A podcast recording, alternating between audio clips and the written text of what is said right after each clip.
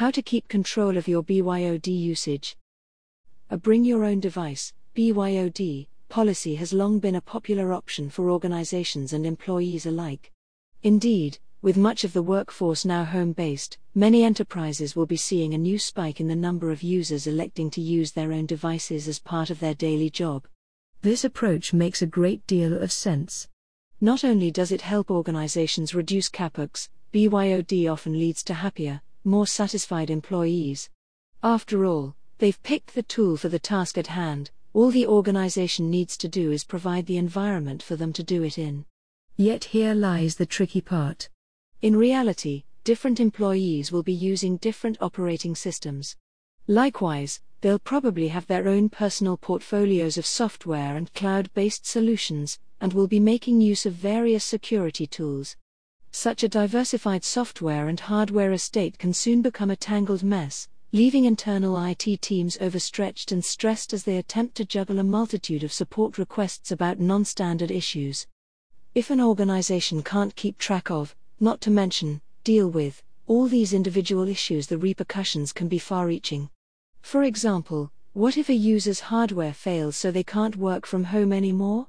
What if someone unwittingly clicks on a malicious link on their phone browser and provide hackers with open access to your entire corporate network? What happens if employees start to use unvetted cloud services that might put your organization in breach of data protection legislation?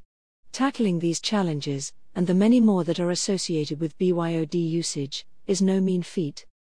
One of the most effective ways of dealing with and resolving these kinds of issues is by deploying a robust, dynamic, and virtual service desk solution, which is managed by external experts. By extending their talent pools in this way, organizations can gain access to the knowledge and experience required to field and solve a wide variety of requests, all without the hassle or expense of adding to their internal headcount. By utilizing a service desk to log, track, and monitor issues, organizations are in a far better position to prioritize, deal with, and ultimately resolve support requests, ensuring that their staff can always work as efficiently as possible. Crucially, this also removes many of the risks associated with a BYOD policy, particularly around security, compliance, and the use of services from unauthorized providers. However, there is one further, critical, advantage. A service desk can also play an active role in ensuring your licensing usage matches your entitlement, and will act as your eyes and ears to ensure that you are not spending money of software and services that employees have downloaded to their devices, but rarely use.